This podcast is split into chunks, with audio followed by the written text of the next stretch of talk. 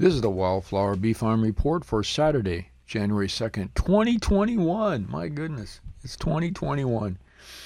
Going to talk about a bit of a hive report today and then a few other things and some new exciting things that are happening here. I mean, this is a time of year when most of us look at the future.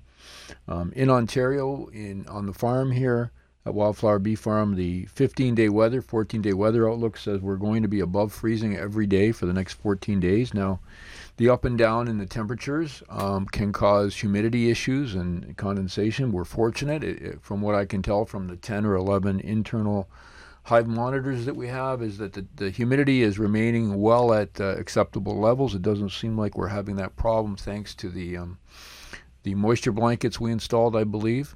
Um, the temperatures in each hive have varied from close to being what it is outside. If the cluster is is you know quite a distance away, we have one hive only of our 31 hives. It is a three level. There's a, a single deep with two mediums above, and the the uh, thermostat is well above, so it's at the top of the third box.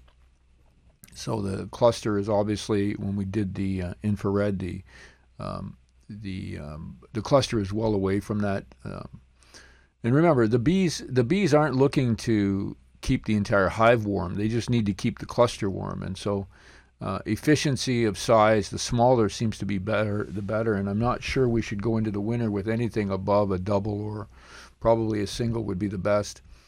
Not surprisingly, one of the warmest hives is a uh, small eight frame nuc that we have, an old one of my dad's that you'll see in a number of the videos if you go to wildflowerbeefarm.com.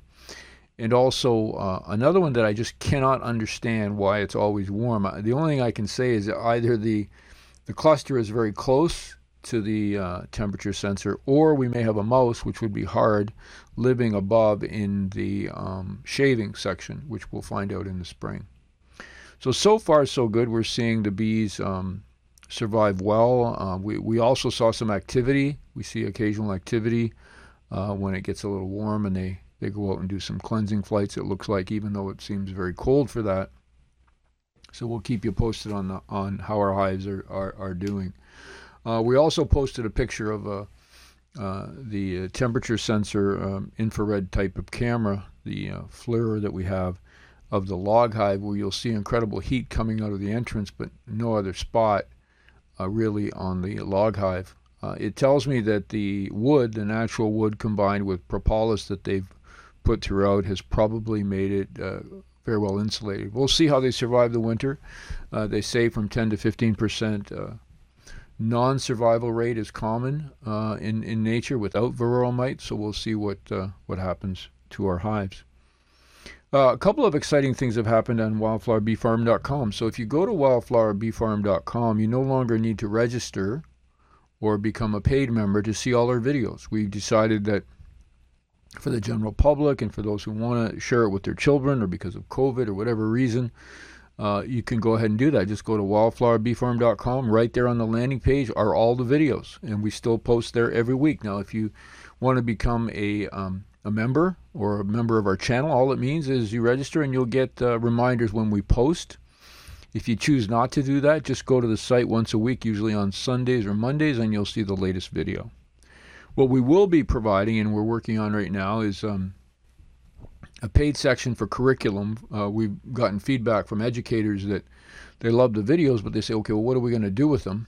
So our job is to, and I'm working with the team uh, to to put together curriculum and lesson plans so that you know certain videos will have um, structured lesson plans that are consistent with curriculum and requirements and so on.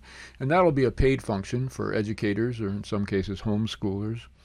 Also working very hard on a um, a beekeeping class for e-learning. So if you want to start to learn to keep bees the way we do here at the farm, we're going to have a, uh, a class up probably in a couple of weeks.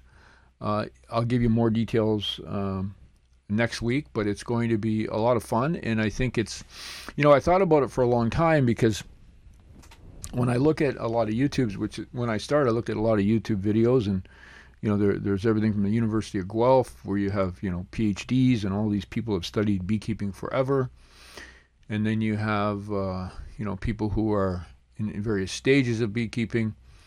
And I thought, you know, I probably, while it's fresh in my mind, should should do something where I can share, you know, how I got started because I just got started three years ago officially, even though I've been around bees all my life because my father kept bees, uh, but I really didn't get involved. So th- this is sort of an interesting thing. I've got a background in education and and as a psychologist, and I also taught at teachers college, so.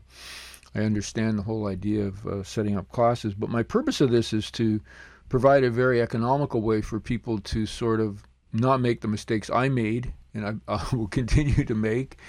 And so this, um, you know, this new uh, beekeeping uh, class will be online, and I'll take you from the start to basically where we are today. We started with zero hives, and now we have 31 hives of three different types going into the winter. Uh, it'll be focused on Canada, but certainly all of it applies to any parts of the world where you may be. Um, and that will be up. The goal is to have that up within a month, hopefully sooner, and I'll keep you posted.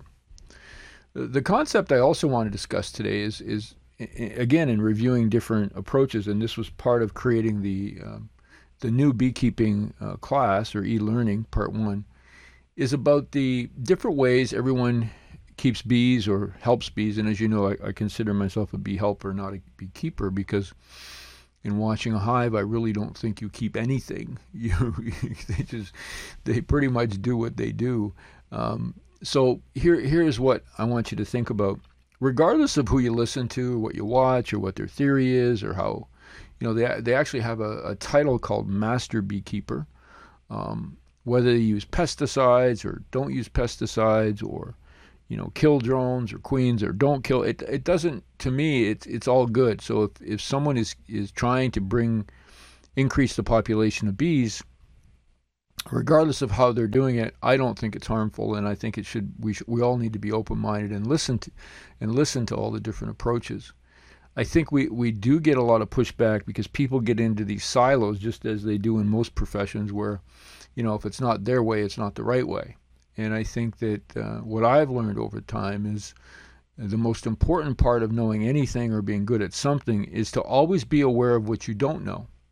And I call that a you know a conscious state of incompetence.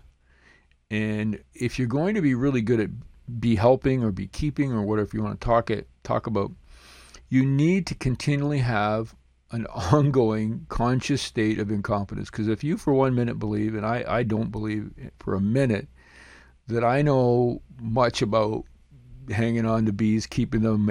Just I just know what I've experienced, and I report what the outcomes are. And I think we live, we try to live together with uh, all the animals and plants and insects. But as soon as someone tells you that they know everything or they're an expert, I always then I ask the next step, which is what don't you know about that area? And if they look at me and say, "Well, I know pretty much everything," I know we have a problem.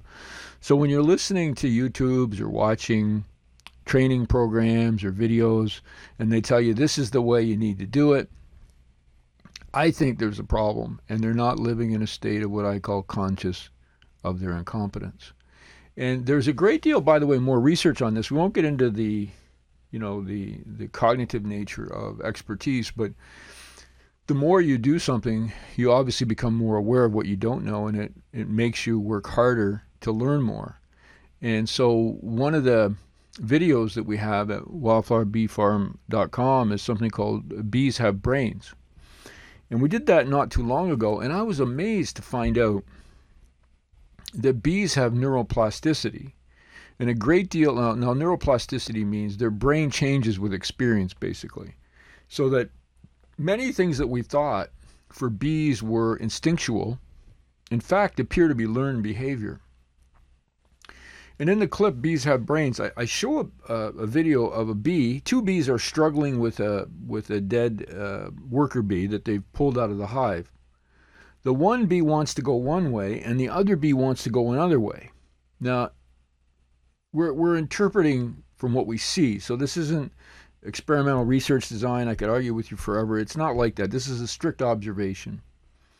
The one bee who initially wins takes is able to pull this um, colleague who's no longer with us and puts him right beside another bee that has passed on that for some reason is stuck to the side of the wood that is holding on to the hive.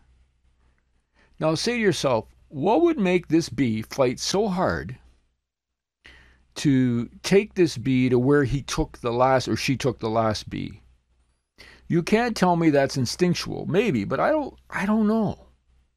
The point is the other bee, for whatever reason, so once the bee took it to where it had taken, it seemed, I'm just interpreting or implying, another body had been taken, just walks away because the job is done.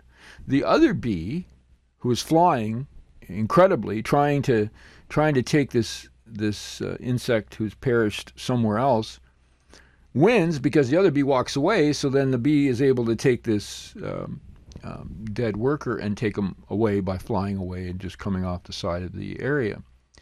So there you have an example of two outcomes. We want we, the bees are cleaning out the hive, and they wanted to take out the the um, worker bee who had died. For one, the solution was to take it to a side where it already sort of stuck one that had perished, and the other was to fly away and drop it off somewhere. You'll find the complete video on, just go to the landing page, wildflowerbeefarm.com. Bees Have Brains. If you scroll down, I think it's three or four weeks ago, whatever it is. I'd love to, you know, to see what you think about that. So there's an example of where most beekeepers, I think, and most in the public believe, a great deal of what bees do is through instinct. Instinct. The encouraging part for me, though, is if it, if more of it is learning or learned behavior than we thought, then we have a really good chance to be able to help save the bees. Because we hear a lot about these monster, monster wasps or hornets that come in.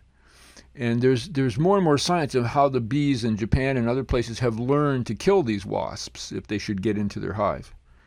That's obviously a learned behavior.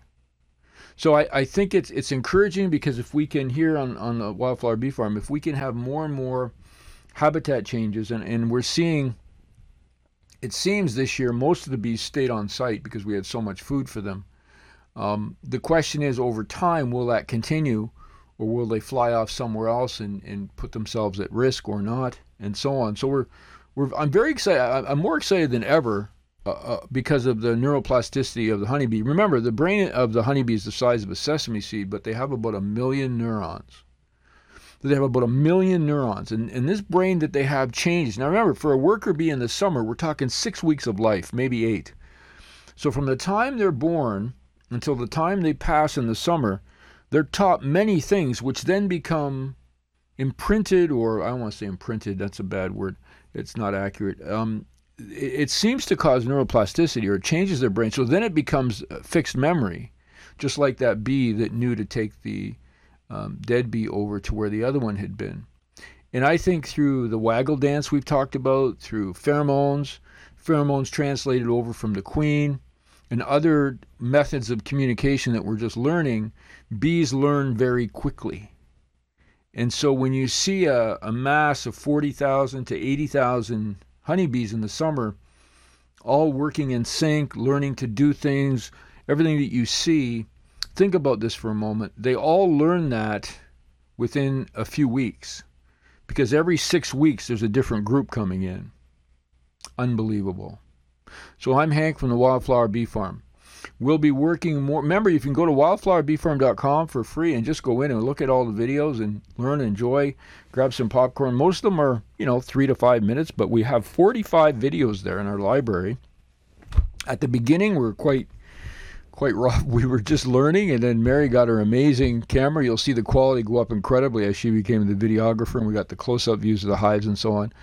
We have a number of uh, videos in the bank we'll be releasing every week, plus the new ones as we go out and check the hives with our temperature um, cameras and all, and, and so on, and our internal hive monitors. And as we see cleansing flights, we'll get shots of those hopefully.